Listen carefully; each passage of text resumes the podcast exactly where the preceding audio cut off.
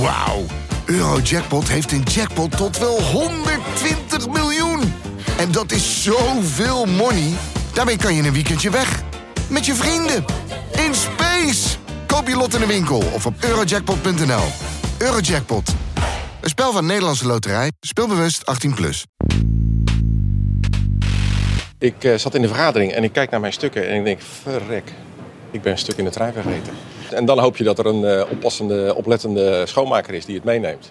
Maar goed, het is iemand anders eh, die het bij de Volkskrant heeft afgeleverd. Dit is Betrouwbare Bronnen met Jaap Jansen.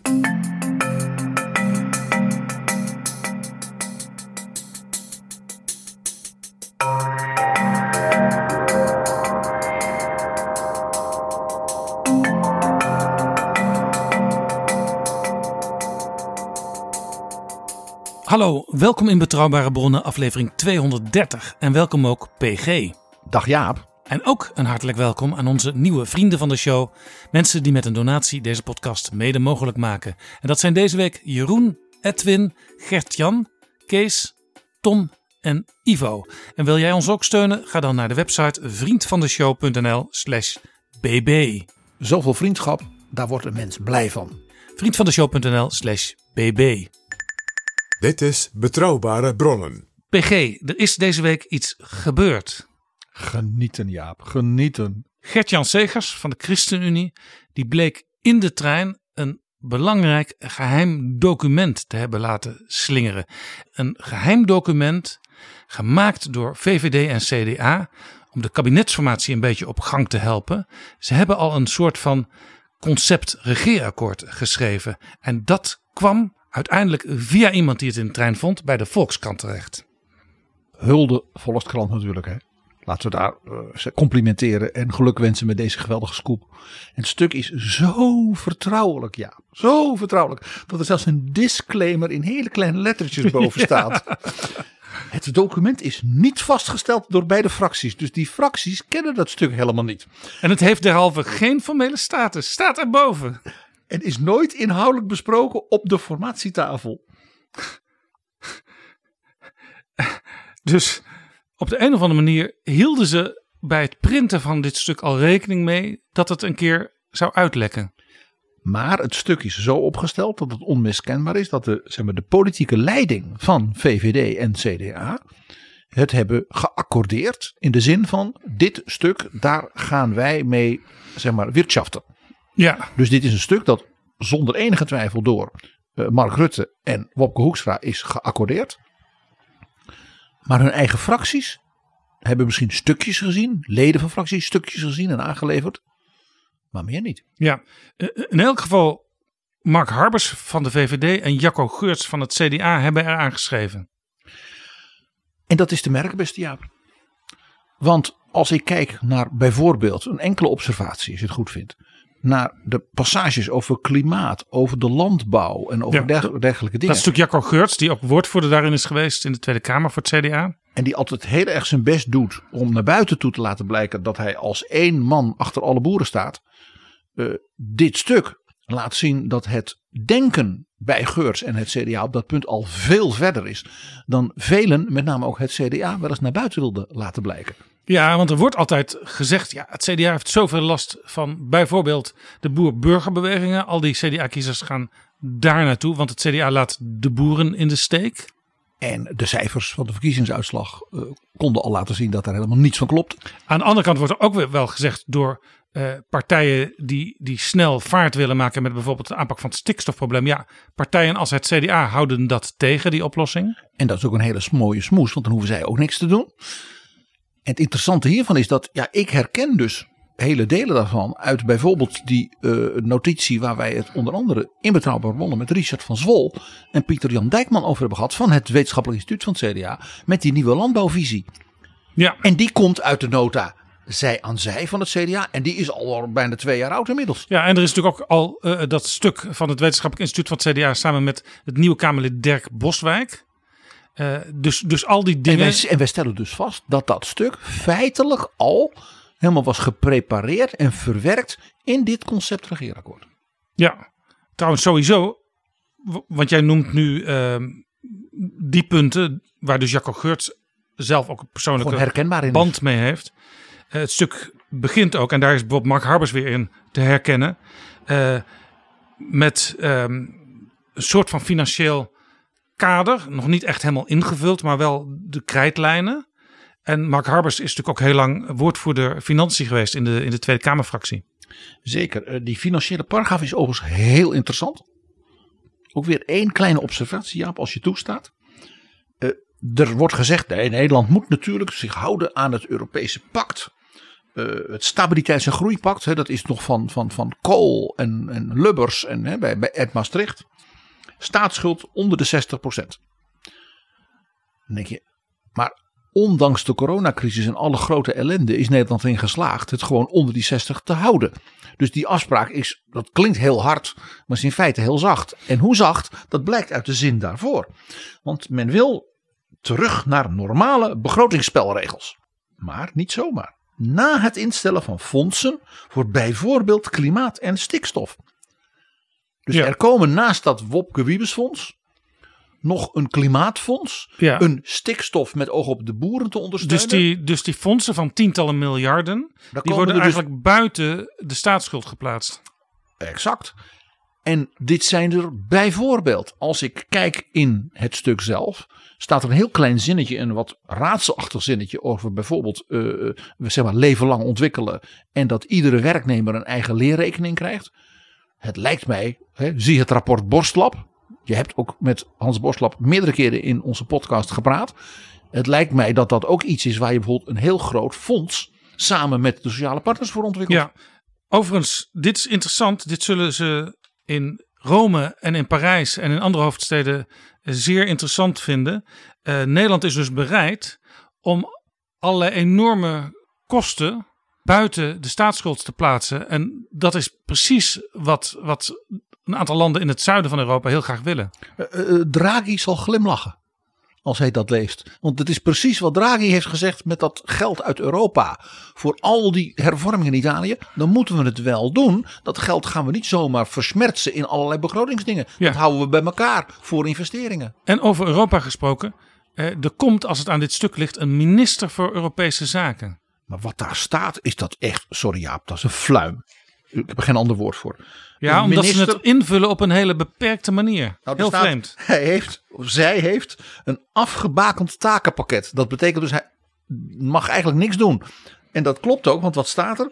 Zoals de toekomst van de EU, toe- en uittreden van lidstaten, et cetera. Dit klinkt heel erg als een compromis van die twee partijen al onderling. Ja, maar Eén van, één van de twee, waarschijnlijk het CDA, heeft gezegd: wij willen een minister van Europese Zaken. VVD heeft gezegd: nou, vinden we eigenlijk niet zo'n goed idee, want dat doet de premier al.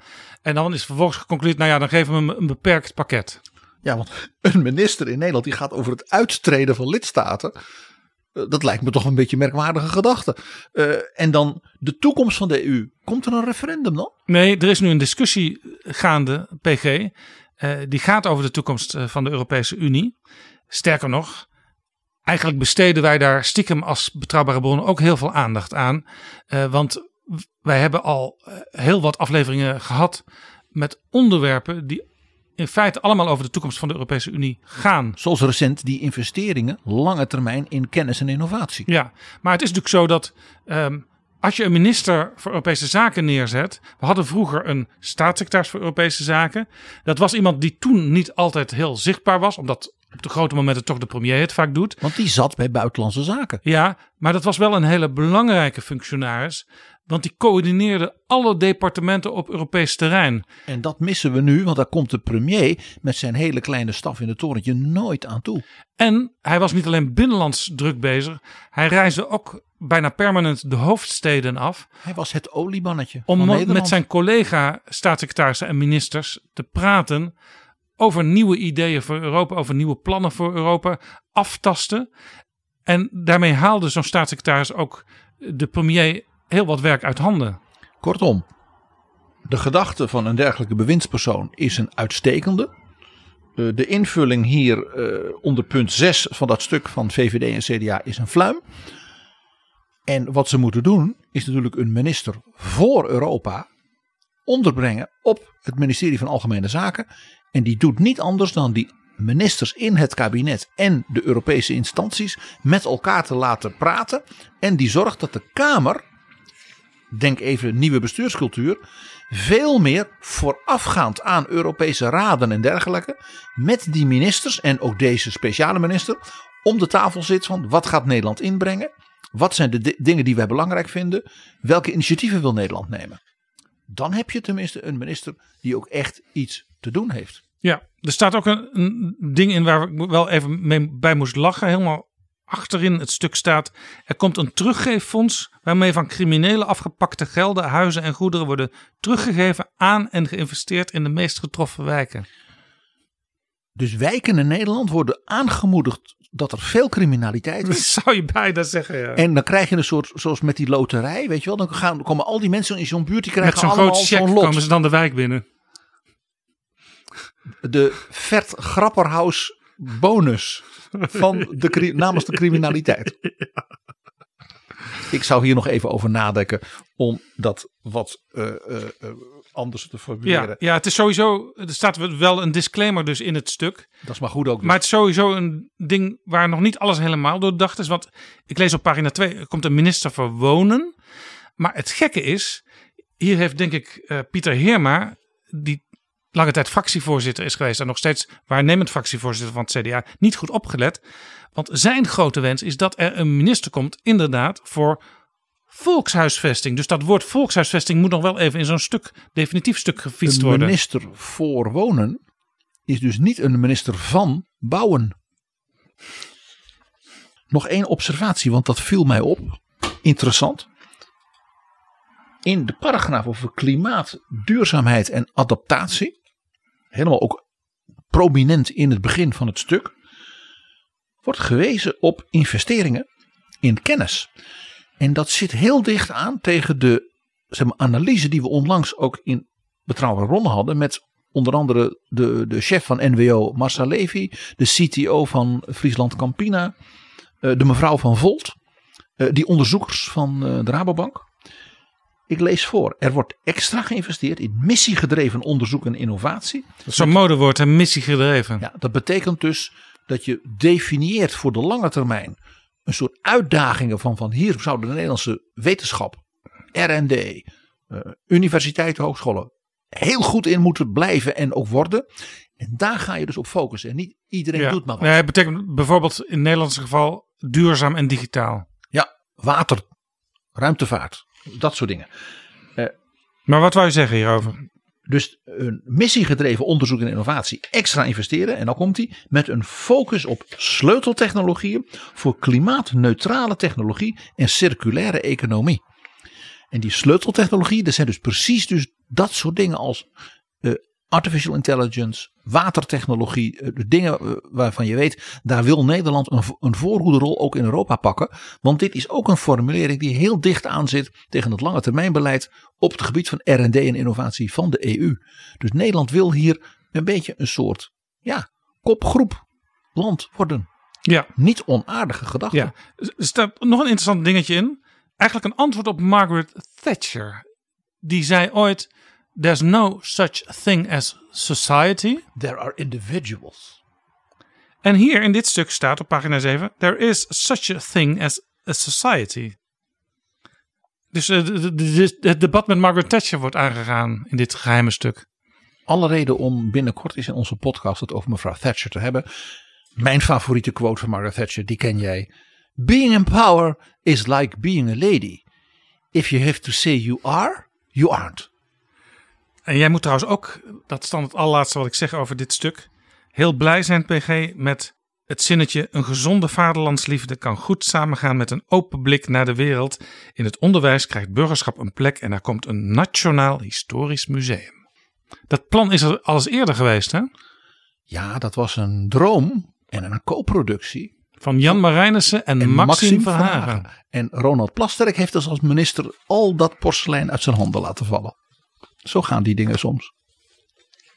Wel een reden, denk ik, voor Lilian Marijnissen om dit kabinet alsnog te gaan steunen. Ik denk dat die opdracht wel komt van hogerhand, ja. Jaap Jansen en Pieter Gerrit Kroeger duiken in de politieke geschiedenis. PG, dit was dus een lek uit de kabinetsformatie. Met dank aan de NS. Zullen we het over lekken in de politiek eens wat uitgebreider gaan hebben? Oh Jaap, ik denk dat ik zelfs het alleroudste, heel bewuste, strategische politieke lek dat wij uit de geschiedenis kennen wil behandelen. En er zijn heel mooie, zeg maar, gradaties en zeg maar ook aan eh, type lekken. Er is niet één soort lek. wat voor soorten zijn er? Nou, Als je het even in, in, in, in laten we zeggen, een Ruwe- drieslag Ja. onderbrengt. Ten eerste, conform Max Weber. Gebruik maken, dus sturen, onverwacht, soms via via, met je herrschaftswissen. Dus het weten, de kennis die je hebt, waarmee je dus anderen kunt beheersen. Dus dat je zegt, ik weet iets en dat ga ik aan die vertellen. Of ik weet iets, of ik ga dat in die krant zetten. Ik weet iets, ik laat dat stuk helemaal niet per ongeluk in de trein liggen. Bij wijze van spreken. Dus dat is het bewuste, zogenaamd strategisch lekken. En de politieke eh, handelwijze daarom hè, is dus zo mooi geformuleerd door Max Weber. Herrschaftswissen. Weten waarmee je heerst. Tweede is natuurlijk ja, het ongeluk. Je laat iets in de trein liggen. Je praat je mond voorbij in een café en even verderop zit een journalist en die hoort dat. Je belt als politicus met je maîtresse en je vertelt een geheimpje. Komt dat voor dan? En dat wordt afgeluisterd. Ongelukjes. En ja, daar zijn wel hele fraaie voorbeelden uit de wereldgeschiedenis van. En ook de Nederlandse. En de derde vorm van lek is natuurlijk een heel aparte, een bijzondere. Dat is de klokkenluider. Laten we al die lekken gaan behandelen. Schiet mij ineens te binnen dat dit lek markeert nu even deze week in de kabinetsformatie. Maar de formatie is natuurlijk ook begonnen met een rampzalig lek. Pieter Omtzigt functie elders. De foto die gemaakt werd van een velletje papier uit een wegspurtende eh, zieke minister Kajsa Ollongren.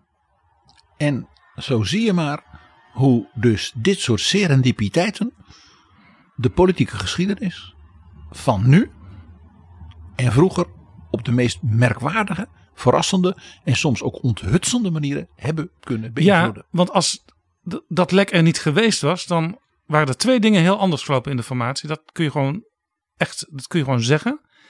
Eén, eh, Mark Rutte was niet in zulke enorme problemen gekomen. Er was geen motie van afkeuring tegen Mark Rutte aangenomen in de Tweede Kamer.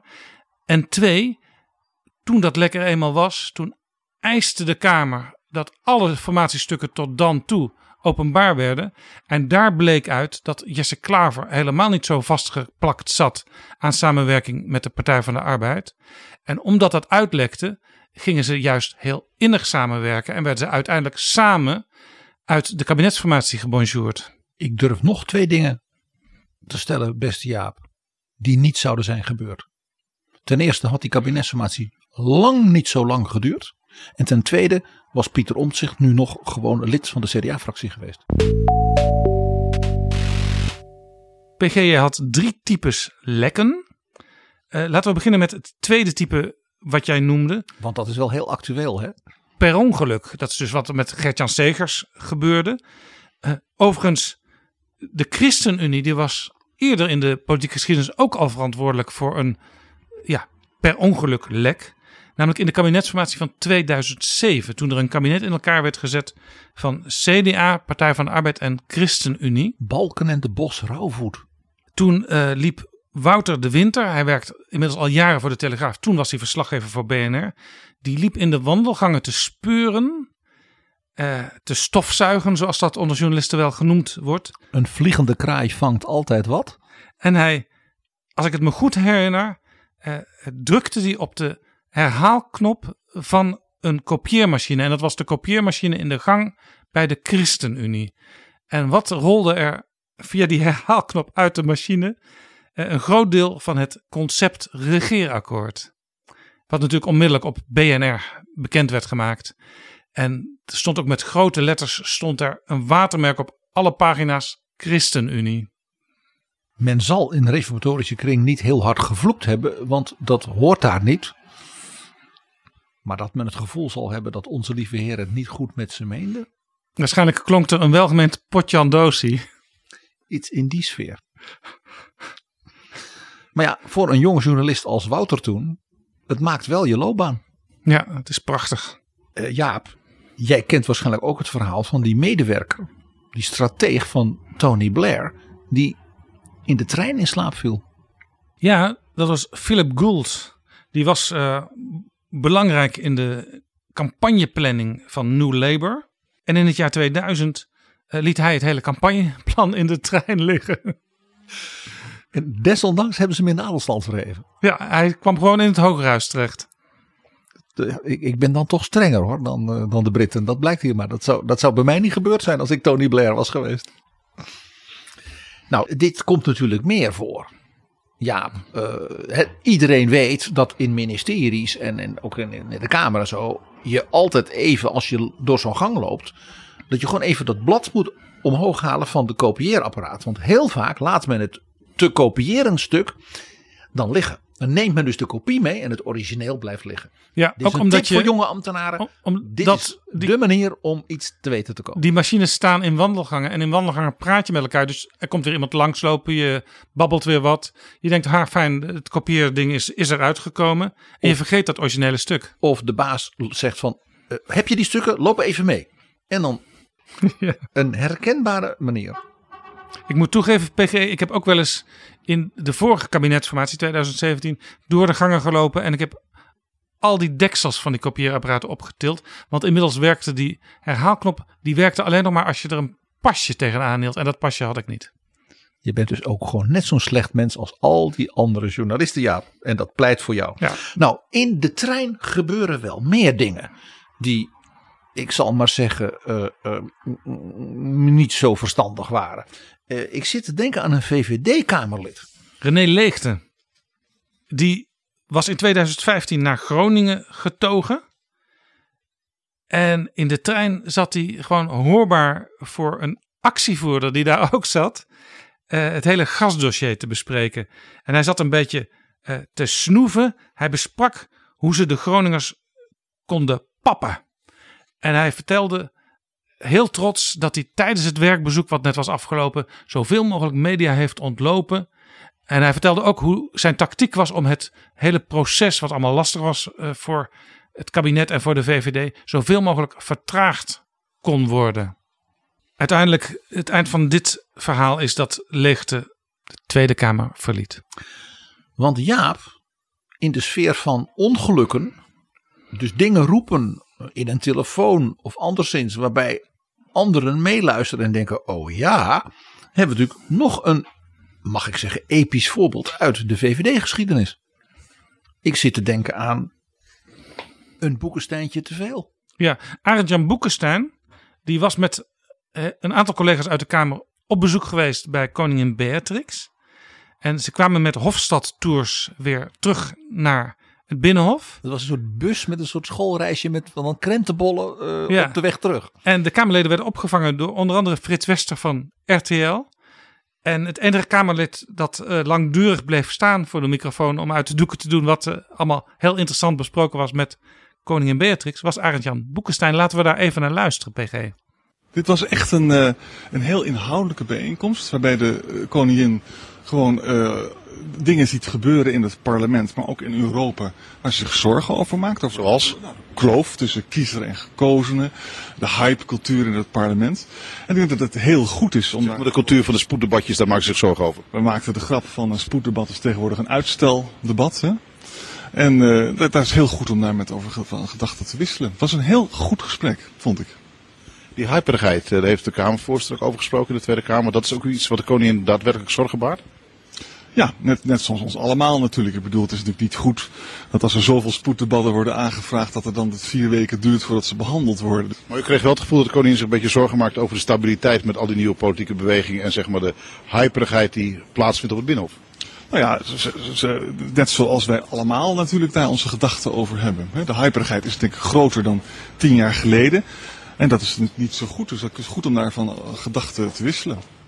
Nou, je hoort PG dat is verschrikkelijk. Frits ja. Wester eigenlijk ja, een keer of drie dezelfde vraag stelt. Omdat hij natuurlijk ook niet kon geloven, denk ik, als journalist, wat hem hier overkwam. Wat hem hier als cadeau in de schoot geworpen werd. En steeds vertelt Boekenstein eh, opnieuw en wat uitgebreider hoe interessant dat gesprek weer was en wat voor goede vragen de majesteit eigenlijk had voor de Kamerleden. En vooral dat ze heel veel zorgen had over de wel abominabele kwaliteit van hoe de Kamer functioneert. Namelijk hypes en eh, wat al niet. Het lijkt wel alsof we over het heden praten, want het is alleen maar erger geworden met, met hypes en overdaad aan moties en toestanden. Ja, hoe meer de Kamer versplintert, hoe minder natuurlijk aandacht voor kwaliteit. Dit was op 18 november 2009, dus al 12 jaar geleden. Het is En- bijna een soort, soort Boekenstein-jubileum. Ja, en het was een Boekensteintje te veel. Jij zei dat terecht.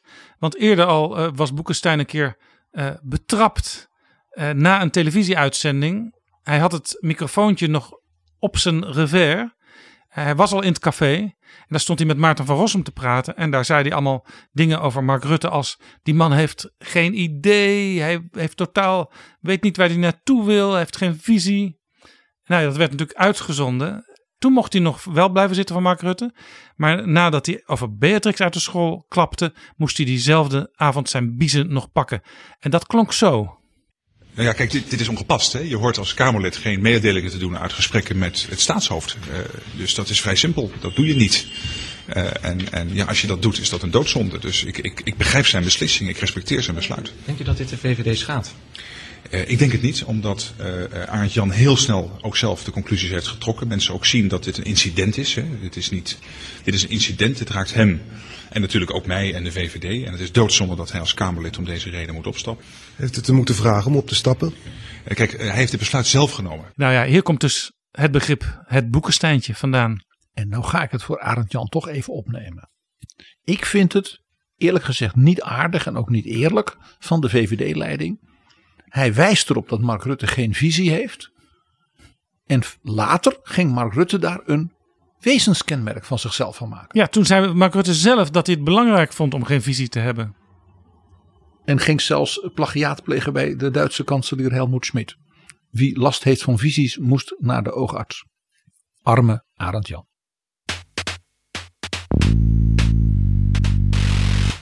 PG, er zijn natuurlijk ook voorbeelden uit andere landen.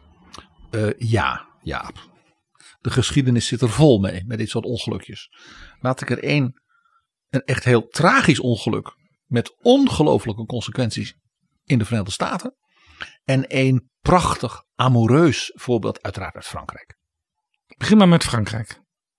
Ergens in een nacht, zo half drie, rijdt er in Parijs een hele dure bolide, een Maserati, weg en botst bij het wat al te snel oprukken en de, de, de, de bocht omrijden tegen een vuilniswagen aan die dus net was uitgereden om de Parijzenaars van hun vuilnis Ja, te bevrijden. veel smalle straatjes en plotseling staat daar een vuilnisauto.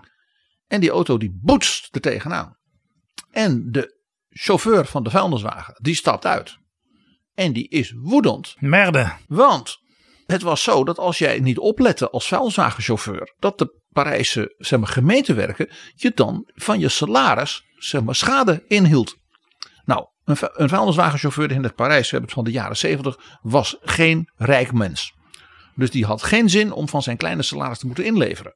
En die zegt, de politie moet erbij komen. Want dan kon hij natuurlijk, eh, ja... Ja, procesverbaal Ja, en, dan, dan, en schadevergoeding. en dan kon dus zijn baas, chef vuilnisdienst, zien dat het niet zijn schuld was. Dat hij niet slordig had gereden. Tegen een paaltje of zo. Dus de, de, de, de, chauffeur van die auto, ja, die een beetje nerveus. En ja, ja, ja. Nou, daar kwam de politie.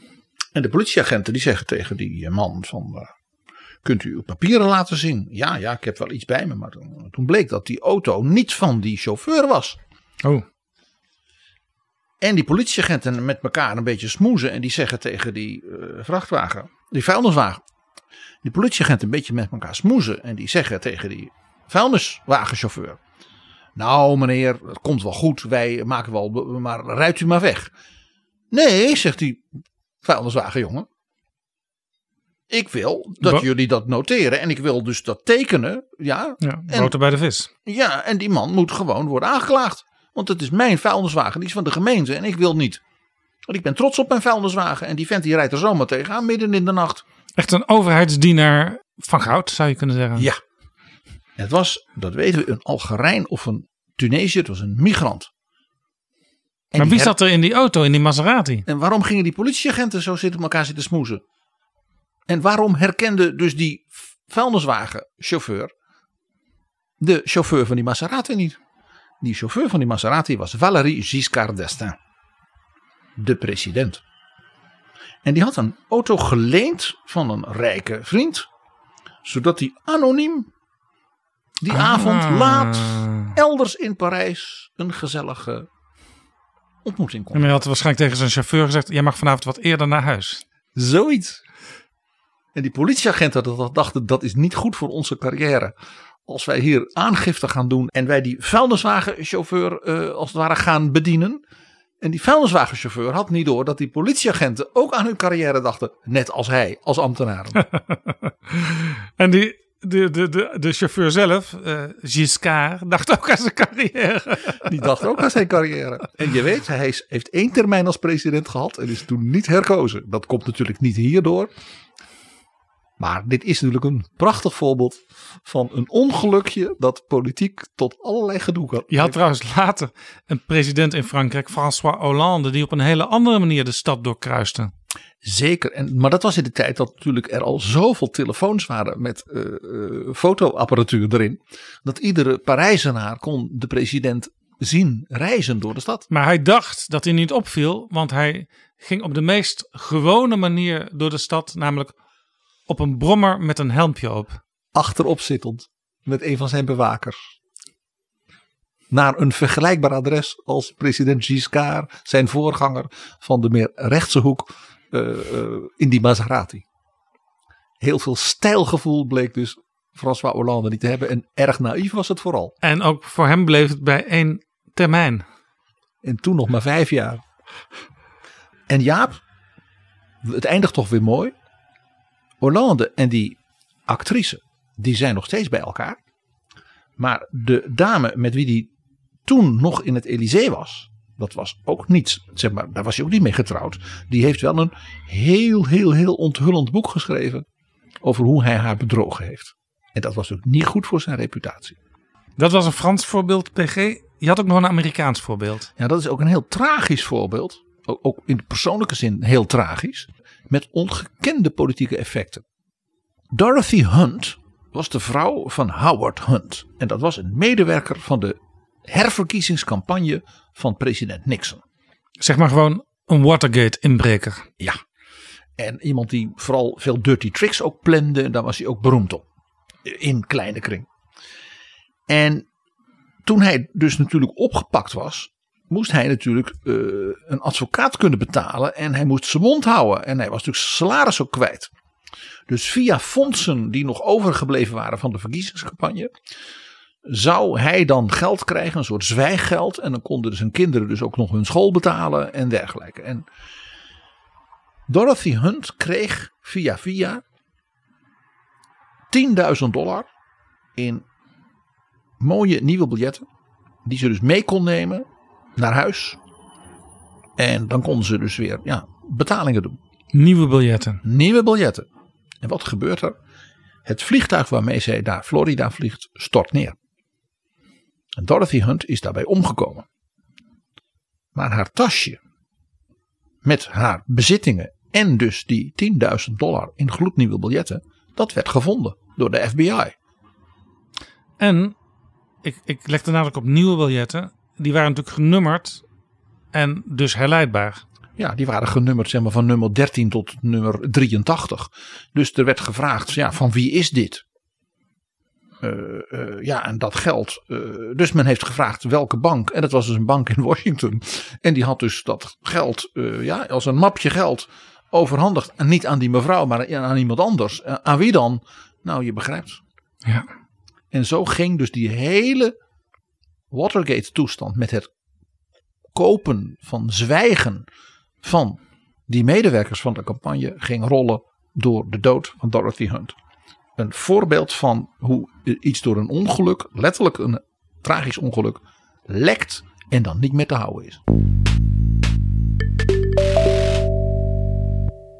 PG, dit waren la- laten we zeggen, de, de schlemielige lekkages. Ja.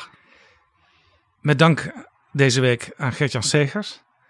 Laten we het nu hebben over bedoelde lekken, namelijk klokkenluiderslekken. Ja, dat zijn dus lekken waarbij bijvoorbeeld ambtenaren of eh, andere betrokkenen bij een politieke situatie of een, een probleem of iets dergelijks zich zo geprankt voelen in hun geweten of anderszins dat ze zeggen van ja dit kan toch niet verborgen blijven. Men moet toch weten. Hè, we hebben elementen daarvan ook natuurlijk gezien bijvoorbeeld in de toeslagen kwestie.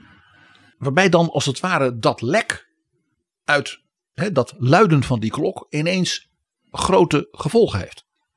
Dus een hele aparte, eigensoortige manier, maar die dus in de politieke geschiedenis, ook dus in Nederland, eh, soms grote gevolgen kan hebben.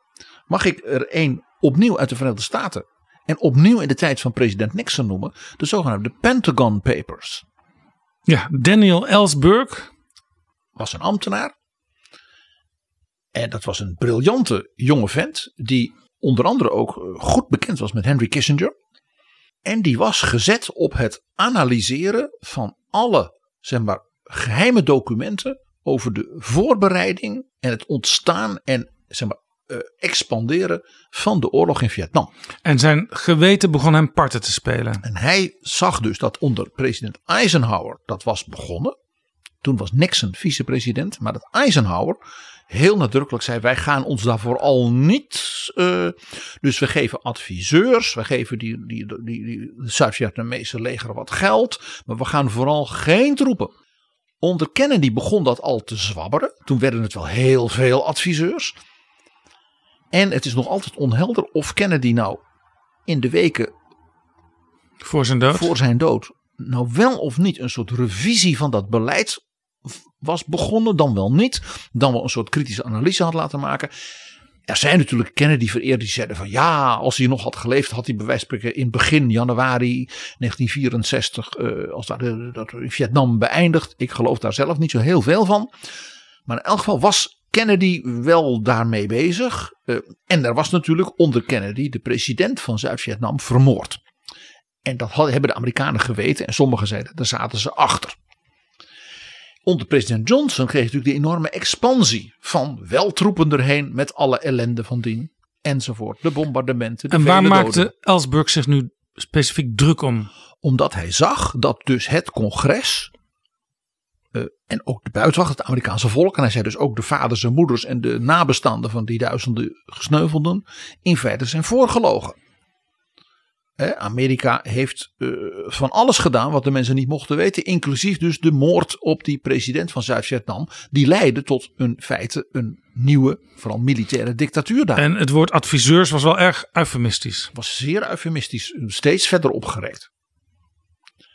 En ook dus de eh, gegevens over de bombardementen eh, eh, en, en hoeveel slachtoffers dat maakte. En, En die Pentagon Papers die kwamen in de krant. ja, dus dat enorme dossier, dat ging om duizenden pagina's. Die heeft hij dus gelekt naar zowel de New York Times als de Washington Post. Ja, en die hadden zoiets van, ja, dit is wel heel hot, maar ook wel staatsgevaarlijk. Ja. En hij had ze waarschijnlijk ook naar beide kranten gelekt. Zodat die kranten ook nog een soort concurrentie ten opzichte van elkaar voelden. Hij vertrouwde niet dat zijn contacten bij één van die twee kranten genoeg zouden zijn om een soort doorbraak te forceren. Dus hij dacht slim te zijn het bij beide te doen. Nou, dat is toen gepubliceerd. En toen is er iets heel opvallends gebeurd. Eh, president Nixon was zo onvoorstelbaar boos. En omdat hij, doordat hij Ellsberg ook nog zeg maar, goed bekend was bij Kissinger, was eh, eh, eh, Nixon ook extreem argwanend. naar Kissinger. Ja, omdat Ellsberg net als Kissinger Joods was. Dat speelde hier openlijk een rol. Ja.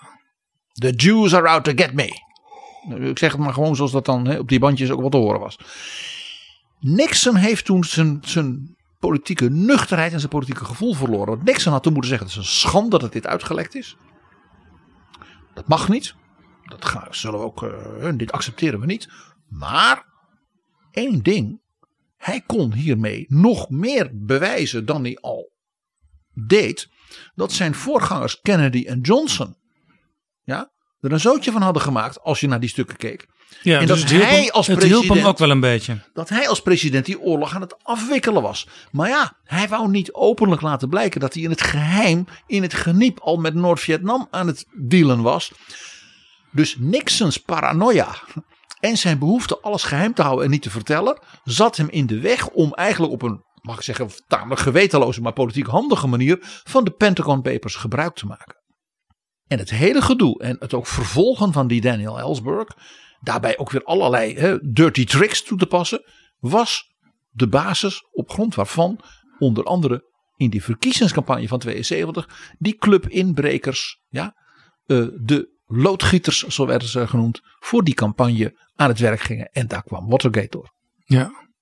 Dus de Pentagon Papers door klokkenluider Daniel Ellsberg hebben op een andere manier dan de dood van Dorothy Hunt geleid tot de ondergang van president Nixon. Het werd dus steeds erger doordat er ontzettend dom gehandeld werd. Ja, en vooral paranoïde.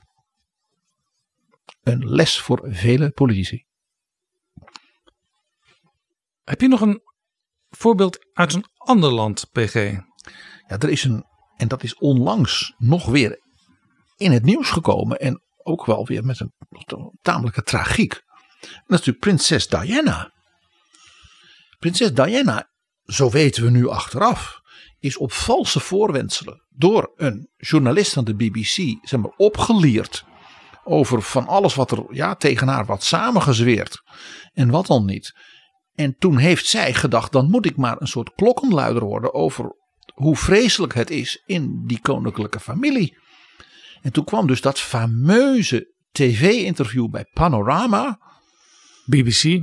van er waren meer dan twee mensen in het huwelijk, dus het was a bit crowded. Well, there were three of us in this marriage, so it was a bit crowded. En al die onthullingen die zij deed, perfect gecoiffeerd natuurlijk, eh, aan die meneer Bashir. Ja, want zij had ook het idee, Diana, eh, dat ze onvoldoende begrepen werd. Dus ze wilde haar kant van het verhaal ook wel eens doen. Want de, de kranten stonden natuurlijk vol over eh, dat huwelijk. Ja, eh, het was natuurlijk vooral Diana zelf die al die journalisten ook voedde. Dat weten we ook. Dus het idee dat ze niet begrepen werd. Ze werd zo erg begrepen dat ze niet meer kon ophouden. Dat zou ik ook kunnen denken. Maar de tragiek was dus dat ze dus gewoon belazerd is door die BBC-man. Die BBC heeft ook Wat- dus wat- recent wat- diep, diep eh, is ze door het stof gegaan. Die, heeft, die man heeft haar om de tuin geleid. Maar wat, wat deed hij dan precies, die man? Om, om... Nou, hij wekte de indruk dat, ze, dat hij wist dat ze afgeluisterd werd en dat hij dus ook dingen daardoor wist. Dat voedde haar paranoia dan ook weer. En onlangs hebben dus eh, de twee prinsen, eh, William en Harry, dus ook gezamenlijk, een van de weinige dingen die ze nog gezamenlijk hebben gedaan, de BBC dus nou ja, onder druk gezet en geëist een, ja, diep door het stof te gaan. Omdat ze zeiden, het heeft natuurlijk toch uiteindelijk de ondergang van onze moeder met zich meegebracht. En dat kon de BBC niet ontkennen, dat ze hier dus ronduit schuldig aan waren geweest. Ja. Dit is dus een klokkenluidersaspect met dus een wel heel bitter, bittere naklang in de geschiedenis. Ja. Nog een voorbeeld van heel vervelend klokgelui komt uit de Verenigde Naties, uit Genève vandaan. Ja. En de Nederlandse politiek werd daarbij bepaald. Die zat daar niet op te wachten, Jaap. Want het betrof onze oud-premier Ruud Lubbers. Die was inmiddels UNHCR, hoge commissaris voor de vluchtelingen van de Verenigde Naties. En was op die plek benoemd op nadrukkelijk initiatief en verzoek van Kofi Annan. De secretaris-generaal die zei die club vanwege de enorme vluchtelingenproblemen in de wereld heeft een zeer krachtige, eh, in de wereld hooggeachte aanvoerder nodig. Hè, die met één telefoontje overal kon binnenkomen en een hele goede crisismanager was. Enzovoort, enzovoort, enzovoort. En Lubbers eh, vond het ook een eer om te doen. En hij zei ook, ik hoef hier geen vergoeding voor te ontvangen. Hij deed het gratis, Ja. zoals dat heet. Hij deed het om niet. En deed het met een grote inzet en, en, en hartstocht. En eh, ja, gebruikte al zijn grote capaciteiten. eh, en ook zijn enorme netwerk. Eh, eh, om maar van alles te doen eh, voor de vluchtelingen. En dat moet gezegd worden, ondanks hoe het allemaal afliep. dat hij op dat punt natuurlijk grote verdiensten heeft. En zich enorm heeft ingezet. Maar ja, er was een Amerikaanse mevrouw en die, ja, die was klokkenluider. Die zei, ja, de heer Lubbers die is, een beetje, is vrij postig geweest op een manier die mij als vrouw niet beviel. En ik weet dat er meer collega's zijn. Dus toen is er onderzoek gedaan en Ko- Kofi Annan wilde een rapport. En nou, dat rapport was, ja, ze zeiden niet dat het niet waar was. Het was niet niet waar, maar je kon dat natuurlijk ook anders zien. Het Ja, want wij kenden Lubbers ook als iemand die nogal snel een arm om de schouder deed en eh, dat soort dingen. Dus in, op het Binnenhof waren we eigenlijk ook niet verbaasd over deze klacht. Alleen het is altijd de vraag, eh, hoe scherp moet je dat dan interpreteren? Eh, hier was zonder enige twijfel ook een soort cultuurprobleem gaande. Maar goed, eh, jij weet, ik heb het Ruud Lubbers heel goed gekend. Ik heb met hem gewerkt. En hij had een grote en warme charme naar vrouwen die hem bevielen.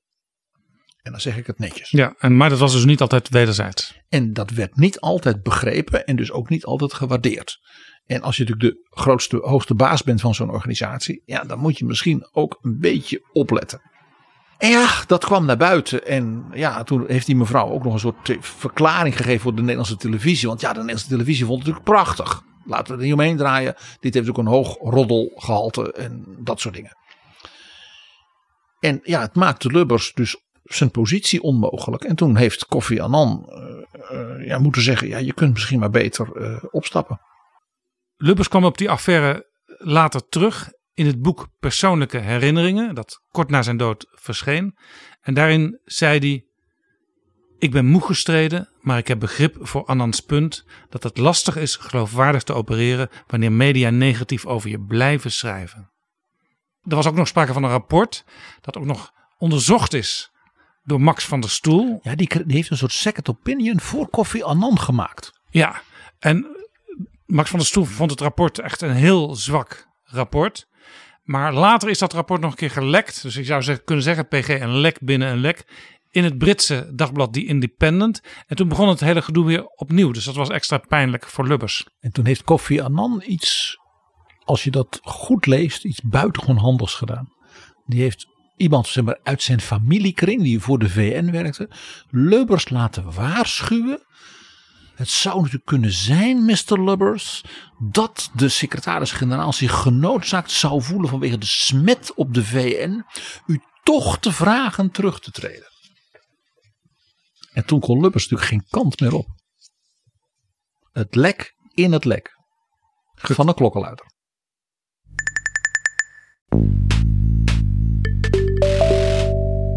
Dit is Betrouwbare Bronnen, een podcast met betrouwbare bronnen.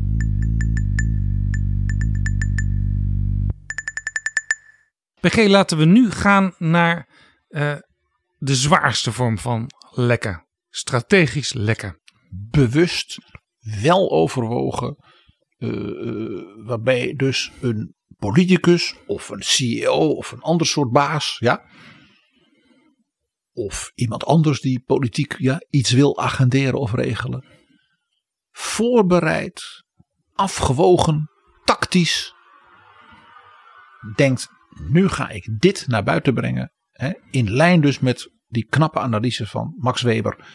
Herrschaftswissen, dus kennis die beheersing in zich draagt.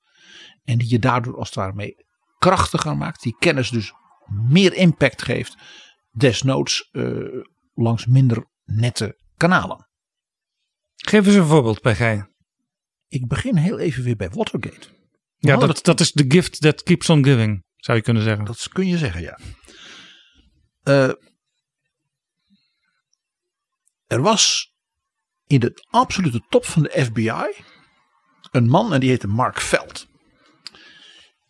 En die ging ervan uit dat hij vanwege zijn enorme carrière binnen de FBI en hij werd zeg maar de FBI-man van de FBI genoemd. Hij was zeg maar het zeg maar de iconische FBI-man, ook qua carrière en wat hij aan boeven die hij had gepakt en de manier waarop hij leiding gaf en en hij werd niet benoemd door president Nixon als opvolger van J. Edgar Hoover, de oprichter en de tot zijn dood baas van de FBI. Ja, hij dacht dus dat hij gewoon de allerhoogste functie zou krijgen. Hij was aan de beurt. Hij was de natuurlijke opvolger.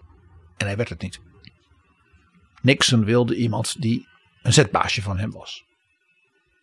En hij is de man geweest die die jonge journalisten van de Washington Post, ze noemen hem Deep Throat, in het diepste geheim tipte hoe ze moesten zoeken en kijken en vragen om achter het geheim te komen van die inbraak en de uiteindelijke relatie van al dat gebeuren met de directe staf rond de president.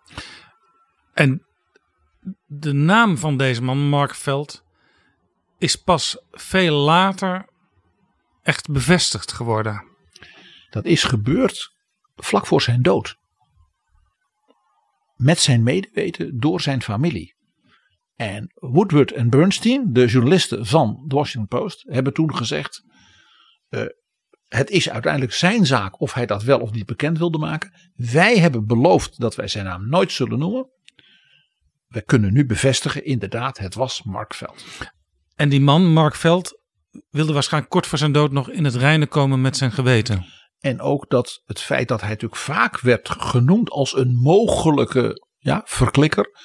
Dat dat zeg maar, de goede naam ook van zijn familie en van zijn kinderen en van zijn weduwe natuurlijk zou schaden. En dan kon hij zelf het niet meer voor ze opnemen. Dus dat heeft ook een rol gespeeld. En van hem is dus die beroemde uitleg aan Carl Bernstein. Die de geschiedenis inging. Want die zei ja, we weten nu, we hebben dus die inbrekers, die hebben dan blijkbaar zwijggeld gehad, maar dat is onhelder. En er zijn dus medewerkers van de president die hielpen dan wel bij die campagne, maar die zeggen nee, dit wisten wij allemaal niet.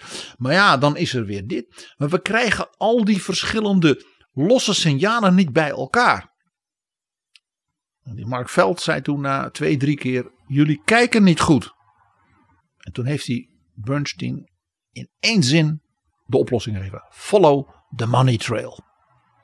Volg hoe het geld, en je snapt, nu zijn we weer bij, die, bij dat tasje van Dorothy Hunt. Volg hoe het geld loopt tussen die verschillende actoren en organisaties. Ja, en dit is ook waar aan de website Follow the Money zijn naam ontleent. Just follow the money. Overigens, eh, in een parkeergarage staan en daar van een geheime bron informatie krijgen, dat is niet altijd vanzelfsprekend. Als je het nu bijvoorbeeld in, de, in het nieuwe tijdelijke Tweede Kamergebouw zou willen doen, in de parkeergarage, dan moet je voor je leven vrezen. Eh, want daar worden permanent worden daar pilaren eh, aangereden door auto's die de bocht niet kunnen nemen. Dus je moet daar nooit zomaar rustig gaan staan en wachten tot een bron jou toespreekt. Maar Jaap, dit is toch weer ook een stukje Haagse politieke geschiedenis. We hadden het even over Ruud Lubbers, die nou ja, niet zijn beste moment had. Als heel jong minister had hij dat ook een keer. Hij reed tegen een paaltje na een receptie. En had niet gegeten nog, maar wel een glas gedronken. En dat gaf hij ook wel toe. Dan heeft ome Joop, den uil, hem toch maar laten zitten. Dus paaltjes schampen, pas op in Den Haag. Ja, daar kunnen we zelfs een hele aparte aflevering aan wijden ooit. Want Jan Pronk had in diezelfde periode uh, hetzelfde probleem. Ja, en, en, en over andere ministers in het kabinet Den Uil en uh, alcoholische versnaperingen hebben het zeker wel eens een andere keer, Jaap. Laten we naar een uh, ander voorbeeld gaan, PG. Van Follow the Money. In de Watergate-affaire gaan we naar... We gaan naar Teheran. Teheran. Een van de meest schokkende lekken. Heel bewust, geprepareerd, getimed. Is gedaan door de Ayatollahs. Die vrome mannen Die vrome met die baarden. Ja, de hoeders van de republiek. In 1986 was dat. In een plaatselijke krant in Beirut. Die In Libanon. in Libanon. Die bekend stond als zeg maar de spreekbuis van Hezbollah. Ja, want Hezbollah eh, wordt uh, financieel zwaar gesteund vanuit Teheran. Ik was ooit in Teheran aan het logeren en daar werd op de televisie werden gewoon spotjes uitgezonden van steun Hezbollah, maak geld over. Ja. Zij zijn de, uh, de politieke en, en ook militaire arm van de Sjiïtische minderheid in Libanon. En is dus eh, op die manier verbonden, ook eh, eh, religieus, met de Ayatollahs Ja. in Iran. Ze zitten zelfs meestal als minderheid in de regering daar. Wat gebeurt er? Dus aangestuurd door, je, door de Ayatollahs in Teheran, publiceert die plaatselijke krant een bericht dat de Verenigde Staten wapens had geleverd aan de Ayatollahs, namelijk anti-vliegtuigraketten die je dus van de grond kon afsturen, die dus Hezbollah eventueel kon gebruiken tegen Israël. In ruil voor dat Hezbollah dan Amerikaanse gijzelaars zou vrijlaten. Ja. En dat was gebeurd onder directe aansturing van president Ronald Reagan. De Amerikanen werden dus hier genaaid door de Ayatollahs. Ja, Van wie ze dus, ze, ze hadden dus spul gekregen van de Amerikanen. En de Ayatollahs waren zo dankbaar dat ze ook nog lieten lekken hoe dat allemaal gegaan was. en het vrijlaten van die gijzelaars, dat liet ook nogal op zich wachten. Zo bleek. Nou, je begrijpt, de, ja, heel veel Amerikaanse eh, eh, media lezen niet de plaatselijke krant van de Shiiten in de BK-vallei en in Beirut. En er is één organisatie die dat natuurlijk spelt. En dat is de Mossad. De Israëlische geheime dienst. En geeft is ongelijk. Dus van daaruit en via Parijs, want Frankrijk is natuurlijk de beschermheer, hè, ook nu nog, van Libanon. En heeft dus hele goede connecties, ook via de geheime dienst, maar ook via de journalisten en dergelijke en diplomaten met Beirut. Begon dit dus rond te zingen. En iedereen dacht natuurlijk van, belachelijk. Ronald Reagan gaat niet. Nee, dat is wel het laatste wat je zou kunnen verwachten. Jij weet waar dit lek toe leidde. Ja, Grote problemen voor de president. want het bleek allemaal te kloppen. Sterker nog, de vroegere National Security Advisor van het Witte Huis was op bezoek geweest in Teheran. En had een door de president gesigneerde Bijbel als geschenk voor de Ayatollahs. Als bewijs van goede wil. En een taart in de vorm van een sleutel om de deur te openen naar vriendschap met Amerika. Vergelijkbaar met de reset-knop van Hillary Clinton voor Poetin. Ja. En ja, ze hadden spullen geleverd. En omdat dat niet uit Amerika kon komen, want dan zou natuurlijk het congres dat kunnen zien, hebben de Israëli's gezegd: wij leveren die raketten wel, maar dan moeten jullie ons nieuwe raketten geven. Ja, dat kon. Dat zou het congres niet erg vinden. Het congres wist dus niet dat die nieuwe raketten die Israël kreeg, die de vervanging waren voor die oude die naar Teheran gingen. Waarmee natuurlijk de Israëli meteen, omdat ze dat dus nu wisten, meteen zowel bij de Ayatollahs als bij de regering Reagan natuurlijk een soort chantagepotentieel hadden. Reagan heeft het ontkend, was absoluut niet waar. Hij zou dat nooit doen. We don't trade arms for hostages. Maar op een gegeven moment voelde Reagan zich wel genoodzaakt om op televisie daar iets over te zeggen. Ja, er is een onderzoek geweest ja, van een commissie en het bleek allemaal waar te zijn. En dat leidde tot het ontslag van allerlei medewerkers op het Witte Huis. En het is te danken aan de voorganger van Nancy Pelosi, Tip O'Neill, dat er geen impeachment kwam. Laten we even naar Reagan luisteren. The image, the reality of Americans in chains, deprived of their freedom and families so far from home, burdened my thoughts. And this was a mistake. My fellow Americans, I've thought long and often about how to explain to you what I intended to accomplish. But I respect you too much to make excuses. The fact of the matter is that there's nothing I can say that will make the situation right. I was stubborn in my pursuit of a policy that went astray. Dat was Ronald Reagan. Toen hij dus er niet meer onderuit kon om dat rapport te bevestigen in een televisietoespraak. En ja, zoals alleen iemand als Reagan kon zeggen, het blijkt waar te zijn, maar diep in mijn hart weet ik dat het niet zo is. Want hij had goede bedoelingen gehad. Het was niet zo dat zijn eh, opkomende Alzheimer hier al speelde.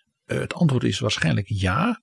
Want een van de keren dat de president werd eh, bijgepraat hierover en dus een soort eh, algemeen mandaat gaf aan zijn staf, was toen hij net uit de, het, narcose kwam na een operatie.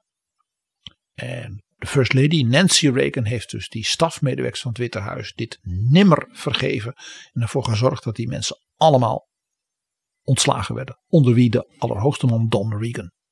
Dat is een van de drama's in de Amerikaanse geschiedenis. En dat Reagan dus geen impeachment heeft gehad, dat was voor hem eigenlijk een gelukje. Want dat had misschien best wel gekund met zoiets. PG, we hadden het straks al over Watergate als the gift that keeps on giving. Eh, waar we natuurlijk ook nooit genoeg verhalen uit kunnen krijgen, is uit de Sovjet-Unie. Nou Jaap, daar heeft zich een lek voor gedaan. Dat heeft echt de geschiedenis van het communisme en de Sovjet-Unie bepaald en veranderd. Zelfs geleid tot de scheuring tussen de Sovjet-Unie en het China van Mao. In welk jaar bevinden wij We ons? zijn nu in 1956.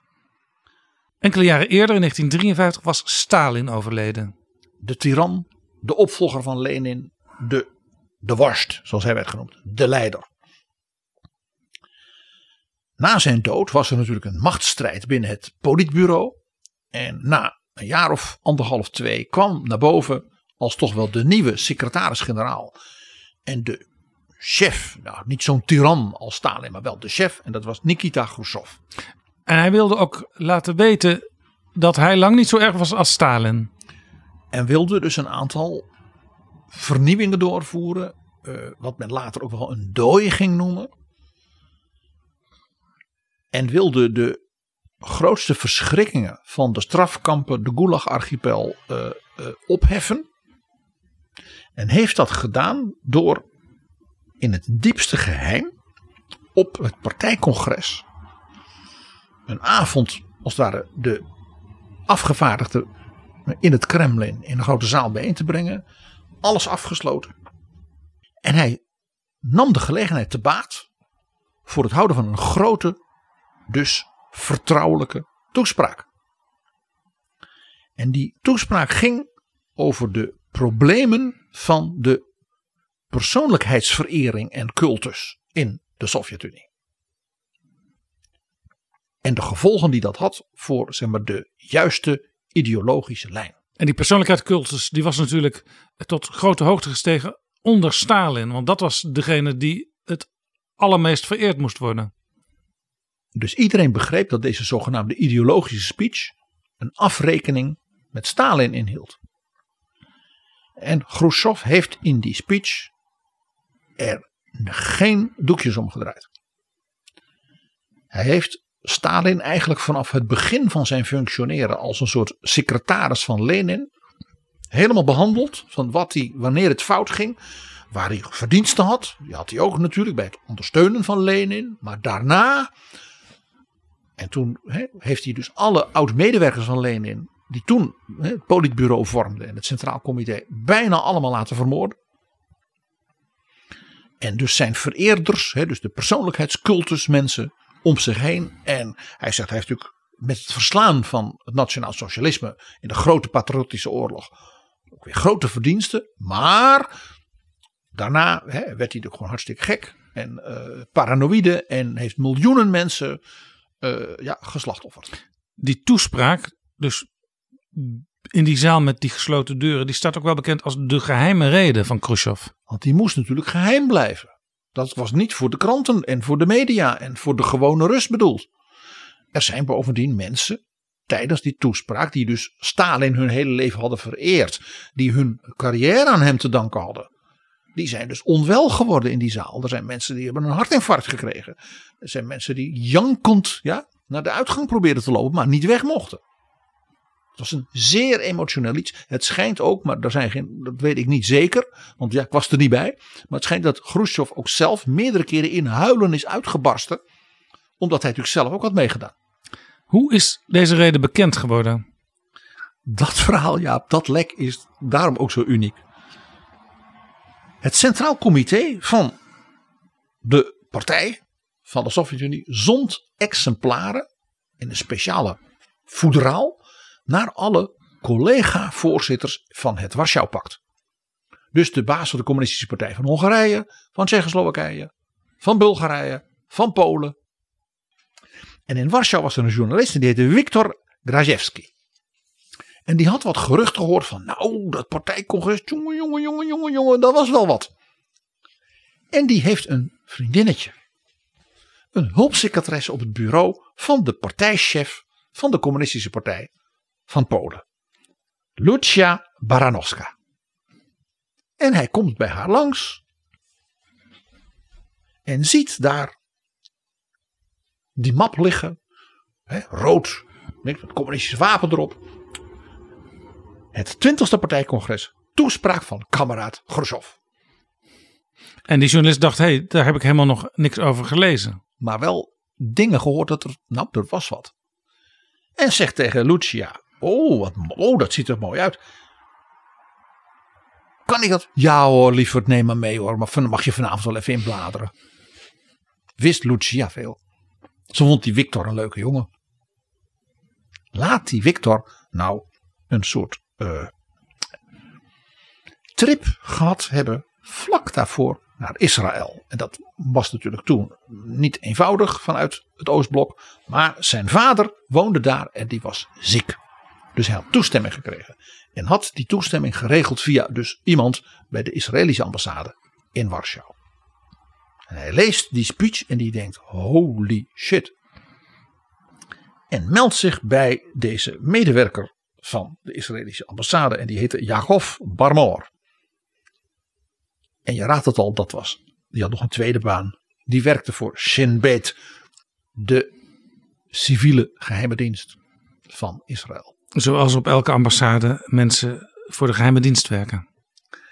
Dus wat doet hij? Die denkt: ik pak even een cameraatje en ik maak een microfilmpje van de bladzijde van deze speech. En die werd 13 april 1956 in Israël ontvangen door de directie van Shin Bet. En die las dat en die dacht: Nou, we hebben een hele goede en intieme samenwerking met de Central Intelligence Agency in Washington.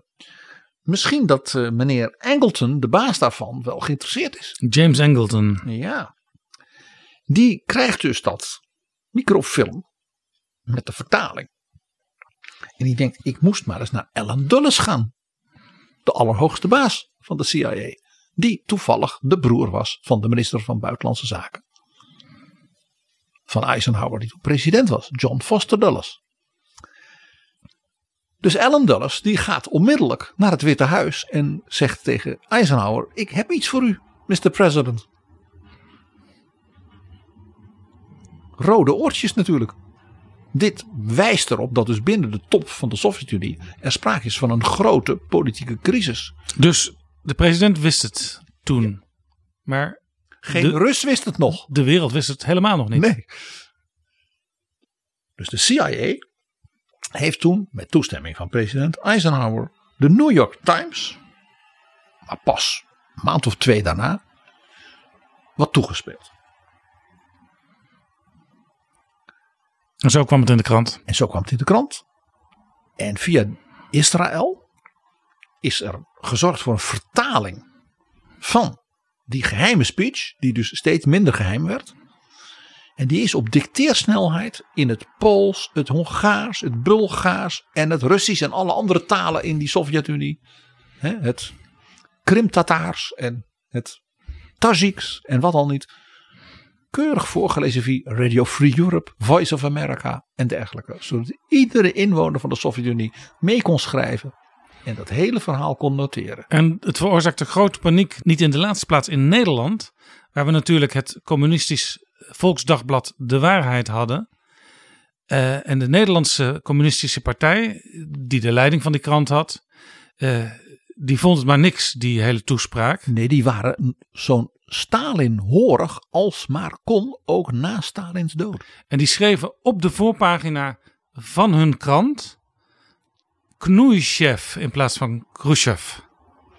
En daarin was de CPN-leiding, toen nog onder leiding van Paul de Groot, het volstrekt eens met bijvoorbeeld Walter Ulbricht en het politbureau van de DDR. Die vonden die Khrushchev lang niet zo'n krachtige leider als Stalin. Hier tekende zich dus een scheuring af eh, in het communistische wereldsysteem. Zowel dus in het zeg maar, Russisch-Europese deel als de scheuring tussen Khrushchev en Mao, die ook hierdoor is bevorderd. Dus dit lek, Want Mao in China, eh, die was natuurlijk zelf onderhevig aan een persoonlijkheidscultus. En die wilde daar geen kritiek op horen. je bent de ro- grote roerganger of je bent niet de grote roerganger en de dorpsonderwijzer van iedere Chinees. En zo dat dus die secretaresse, waarvan we de naam toch nog even een keer mogen noemen, Lucia Baranowska, op dat kantoor in Warschau wereldgeschiedenis schreef. En laten we Viktor Grajewski ook niet uitstrepen, haar vriendje. Zo is dat. Dit is Betrouwbare Bronnen. PG, we gaan richting het einde van deze aflevering. Maar je hebt nog één heel belangrijk voorbeeld van een lek met heel veel consequenties. We gaan nu naar 4 december 1941. De Tweede Wereldoorlog is in volle gang. Het was de dag voordat, 5 december, het Rode Leger voor de poorten van Moskou het tegenoffensief begon. Dat de Weermacht dus zo'n 200 kilometer terug joeg en Moskou net niet ten val kwam. En voor de Duitsers in feite het begin van het einde van de Tweede Wereldoorlog. Dat weten wij nu. En op dat moment publiceert de Chicago Tribune een artikel. En dat was wel de scoop van het jaar. Zo niet van 10 of 20 jaar voor die krant. En voor de baas daarvan, kolonel McCormick, zo werd hij genoemd. En dat was een scoop over de regering van president Roosevelt. En van McCormick was bekend, hij haatte Roosevelt. Dus als hij met een scoop kwam over Roosevelt, dan betekende dat dat, dat geen goed nieuws was voor Roosevelt. En Roosevelt reageerde dan ook verontwaardigd. Maar bij Roosevelt moest je altijd goed opletten wat hij zei en wat hij deed. Wat publiceerde de Chicago Tribune? Het complete lange termijn strategieplan van de Amerikaanse regering voor het geval dat de oorlog zou uitbreken met Nazi-Duitsland, dan wel Japan. Iets waar Roosevelt dus absoluut geen belang bij had dat dat zou uitlekken. Dat zou je denken. Uh, generaal George Marshall, dat was dus de hoogste militair adviseur van de president. En de ministers van Defensie en van de Navy, meneer Stimson en meneer Knox, hadden voor de president dus een soort strategie gemaakt. Stel dat dat gebeurt. En dat stuk was zelfs geüpdate omdat ze zeiden de Sovjet-Unie gaat verliezen van Nazi-Duitsland. Moskou valt binnenkort. Uh, dat betekent misschien zelfs wel de val van Stalin. Dat betekent dus dat Amerika als enige grote wereldmacht overblijft. Want de Britten hebben het zwaar. Die kunnen het nooit in hun eentje als ook het Oostfront als het ware gewonnen wordt door Nazi-Duitsland. Dus er was een compleet plan, organisatie van mobilisatie van de Amerikanen. Het maken van een leger. Amerika had nauwelijks een leger. Ik lees voor. Er zou in de zomer van 1943 een leger moeten kunnen zijn van Amerika. Helemaal bewapend en georganiseerd. Van 215 divisies. Bijna 9 miljoen soldaten. En dit stond in de krant, in de Chicago Tribune. in de krant. Hoe kwam het daar?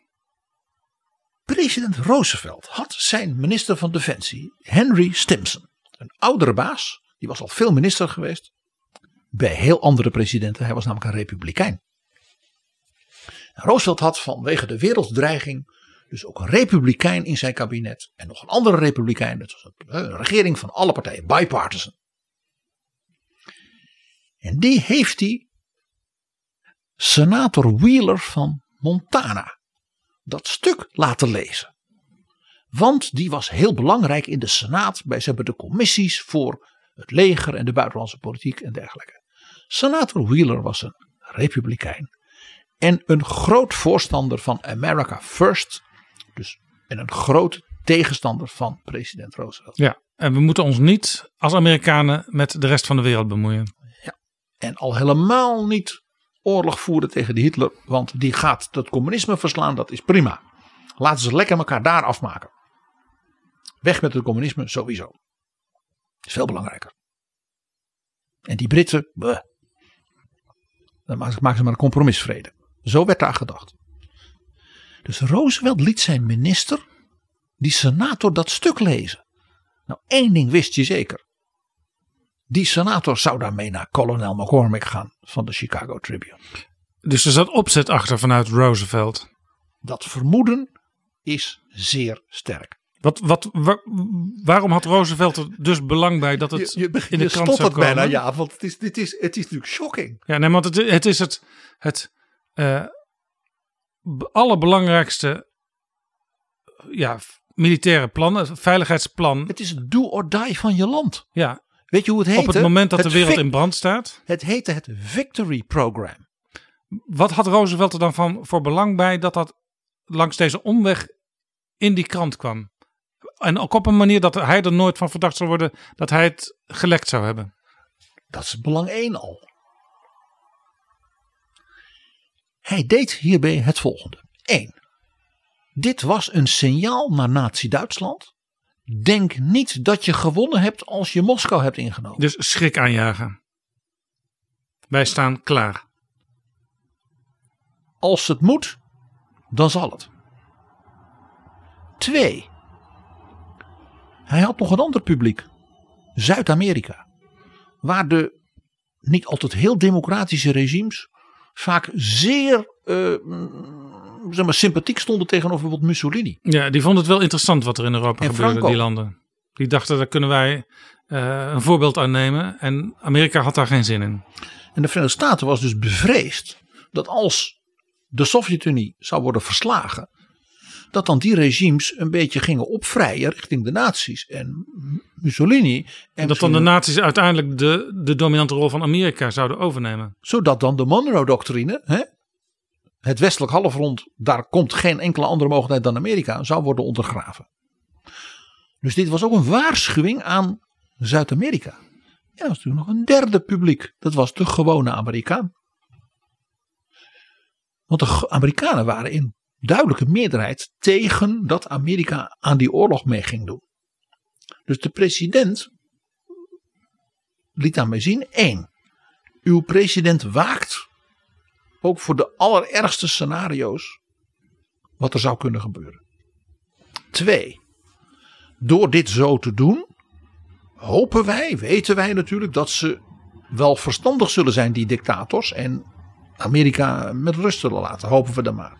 En drie, zou het toch moeten gebeuren, dan bent u maar geestelijk als het ware geprepareerd op wat er zou kunnen gebeuren.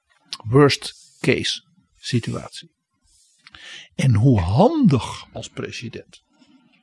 Om dat dan dus niet via een bevriend mediakanaal te doen, maar door je grootste vijand in de media. Die gun je indirect de scoop. 4 december 1941, drie dagen later, bombardeerde de Japanse vloot Pearl Harbor. A date which will live in infamy. Zoals Roosevelt de volgende dag zo mooi zei. Dus eigenlijk een tip aan iedereen die strategisch wil lekken. Eh, lek het naar de plek waar ze jouw lek het minst verwachten. En op het moment dat niemand op het idee komt dat jij misschien wel eens heel nadrukkelijk strategisch belang bij hierbij hebt. Het is natuurlijk opmerkelijk dat dit lek bijvoorbeeld nooit heeft geleid tot een enorm onderzoek. Van hoe kan dat nou? En die krant heeft dus zo'n staatsgeheim, schande, schande, schande, eh, onder ede verhoren eh, in de Senaat. Dat is toch opmerkelijk. Ja, is, is, is er een lek, Jaap, met grotere, ik zal maar zeggen, impact in de wereldgeschiedenis dan deze 4 december 1941? Ik denk het niet. Nou, het is wel mooi, PG, dat je eindigt met het, ja, misschien wel het allerzwaarste voorbeeld van, van lekken. Helemaal in het begin van deze aflevering zei jij iets over het alleroudste lek wat je je kon indenken. Strategisch politiek lek. Dat komt uit het Oude Testament. Oh. En we hebben het nu over koning Saul van Israël. En die had last, om maar zo te zeggen, van een jonge pretendent. Populair bij het leger, een held. Eh, charismatisch, zag er goed uit. Zijn dochter was verliefd op hem. De herdersjonge David, die die Goliath ja, met die ene steen, die enorme reus had omgehakt. Een held. En koning Saul was onzeker, die was paranoïde. En die dacht, die jongen die is een gevaar voor mij. En die praat dus aan tafel in het paleis en zegt we gaan hem pakken. En we weten waar hij zit met zijn kuddes. En met, ja, daar in dat veld. Dan zijn we van hem af. En aan tafel, bed koning Saul, zat een jongeman. Die net als zijn zus ook verliefd was op David. Namelijk de kroonprins, Jonathan. En die had met David een afspraak. Dat als er iets dreigde, dan zou hij hem tippen. En wat doet Jonathan? Die gaat met een, een hulpje dat veld in waar David dus verbleef. En deed dus een trucje waardoor David begreep wat er gebeurde. En niemand Ja. snapte dat. Jonathan ging oefenen voor de jacht van de volgende dag. Dus die ging met zijn boog en pijl schieten. En die schoot zodanig dat de, zeg maar, de codetaal van die zogenaamde sportoefening door David werd begrepen. Dus David die is, toen, is toen gevlucht en is in de grotten gekropen van de bergen achter dat veld. Koning Saul, niet wetend van hoe zijn kroonprins, hè, zijn vriend, waarschuwde en in feite zijn vader dus ja, verlinkt, zoekt met zijn kerels en vindt niemand.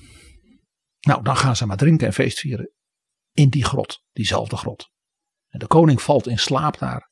En David kruipt van achter de grot naar de slapende koning en snijdt een reep van zijn jas af. En neemt die mee. En de volgende dag wordt hij wakker met een houten kop met zijn kerels. En die denkt, wat is er met mijn koningsmantel gebeurd? Psychologisch, heel slim. Het eerste strategische lek, politiek, dat wij kennen zeg maar, uit de wereldgeschiedenis en uit de grote literatuur. En En dat je raadt, Jaap, dit eindigt met opera. opera. Natuurlijk. Want Georg Friedrich Händel, zijn naam is al eens vaker gevallen, we hebben zelfs al iets van hem een keer gehoord, heeft een sublieme opera geschreven die heet Saul. Dat gaat over deze koning en hoe die van held ja, eindigt in een soort paranoïde wanhoopssituatie. En dan samen met zijn zoon Jonathan sneuvelt. En David, die, hè, die speelt natuurlijk een grote rol in die opera. Die zingt dan een klacht over de dood van Jonathan, een prachtig stuk. En het eind van die opera klinkt dan een groot orkeststuk. Dus zonder zang, voor een opera heel bijzonder. En dat is een treurmars die Hendel heeft geschreven voor Saul en Jonathan. Die dan, waarvan die lijken als het ware worden weggedragen. En dus David als enige en als nieuwe koning van Israël overblijft. De treurmars voor Saul en Jonathan.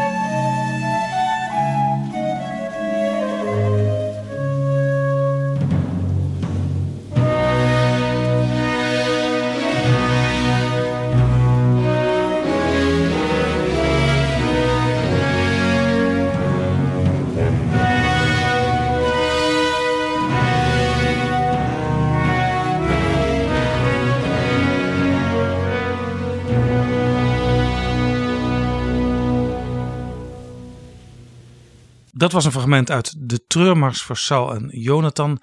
PG, wel passend, denk ik, in deze week van het per ongelukken lek vanuit de ChristenUnie. Want daar kent men zonder enige twijfel dit dramatische en magnifieke verhaal uit het Oude Testament. En die opera, ik kan hem niet genoeg aanbevelen. Dankjewel, PG.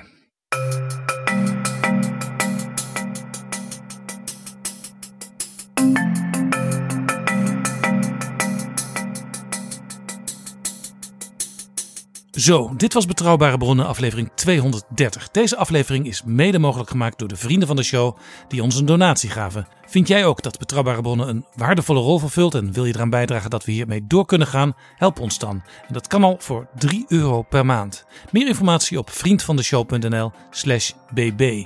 Tot volgende keer. Mensen vergeten wel vaker eens dingen in de trein. Dat is mijzelf ook wel eens overkomen. Eh, dus ja, eh, wat moet je er verder van zeggen? Betrouwbare bronnen wordt gemaakt door Jaap Jansen in samenwerking met dag en nacht.nl.